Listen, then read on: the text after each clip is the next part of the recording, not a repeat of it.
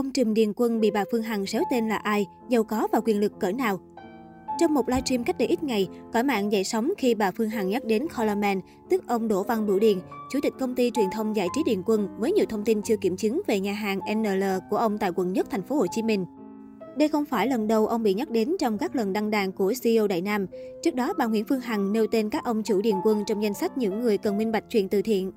Không dừng lại ở đó, CEO Đại Nam còn cho rằng Coleman dắt gái cho một số người. Ông Trùm Điền Quân tên thật là Đỗ Văn Bửu Điền, sinh năm 1969 tại Bến Tre. Trước khi trở thành bầu sâu có tiếng của làng giải trí, cũng như một CEO sở hữu nhà hàng kinh doanh ở vị trí đất địa, ông có thời gian dài làm trong lĩnh vực báo chí, một nhà báo, biên tập viên của đài truyền hình thành phố Hồ Chí Minh. Là một người yêu thích màu sắc, Bửu Điền gây ấn tượng với nhiều người bởi những trang phục màu sắc sặc sỡ. Đây cũng là lý do vì sao ông có tên gọi là Colorman. Ít ai biết rằng trước khi giàu có quyền lực như bây giờ, ông chủ Điền Quân từng có tuổi thơ nghèo khó. Hồi tháng 7 năm 2021, Colorman đăng tải trên trang cá nhân đoạn clip ăn sáng bằng mì gói, cơm nguội và tâm sự về tuổi thơ vất vả của mình. Ông nói, hồi nhỏ đi học, sáng ra mẹ hay nấu cho tôi mì gói, bỏ thêm cơm nguội ăn cho chắc bụng. Những ngày này làm tôi nhớ lại những năm tháng không thể nào quên thời thơ ấu. Giờ trở thành đại gia, giàu nước đố, cũng không thể quên được những món ăn này. Ai cũng có tuổi thơ dữ dội. Đầu mùa dịch năm ngoái, tôi đi quay cùng đứa em. Tôi hỏi nó tình hình này thế nào. Nó bảo, giờ có cơm ăn là mừng rồi anh ơi. Tôi nghe mà thấm thía đến bây giờ. Có những thời điểm tôi cũng ngặt nghèo đến mức có mì, cơm nguội là quý lắm rồi. Năm 2008, Bửu Điền đã tạo ra bước ngoặt trong sự nghiệp của mình khi rời bỏ công việc gắn bó 20 năm của mình, cùng với người bạn của ông quyết định thành lập công ty. Công ty Điền Quân Media Entertainment ra đời với số vốn ít ỏi, chuyên cung cấp các dịch vụ sản xuất truyền hình, quảng cáo, tổ chức sự kiện từ A đến Z, tư vấn chiến lược truyền thông, tiếp thị và quảng cáo. Trong đó nổi bật nhất là các game show giải trí. Các game show dòng mãi dòng ai, thiên đường ẩm thực, thách thức danh hài liên tiếp tạo tiếng vang lớn, thu hút được lượng người xem đông đảo, giúp sự nghiệp của Coleman lên như diều gặp gió. Điền Quân Media and Entertainment phát triển cực kỳ nhanh chóng và lọt vào top 5 những nhà sản xuất và cung cấp nội dung hàng đầu Việt Nam. Không chỉ thành công trong sự nghiệp giải trí, ông Trùm Điền Quân mở nhà hàng NL nổi tiếng ở quận nhất. Đây cũng là nhà hàng mà siêu Đại Nam Phương Hằng nhắc đến trong đoạn livestream ồn ào gần đây. Được biết, nhà hàng này từng kinh doanh dịch vụ ăn uống, chuyên phục vụ các món ăn phong cách Việt Nam vô cùng dân dã. Mặt bằng của nhà hàng này lại nằm ngay mặt tiền đường Nguyễn Đình Chiểu, phường Đa Cao, quận Nhất, được xem là khu vực trung tâm với nhiều nhà hàng công ty lớn.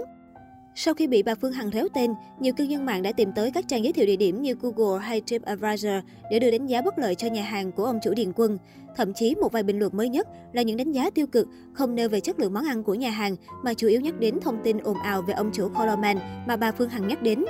Trong bối cảnh trên, trang fanpage Facebook của nhà hàng vẫn lưu dấu Google và phần giới thiệu ông chủ Điền Quân cũng đã báo không thể truy cập.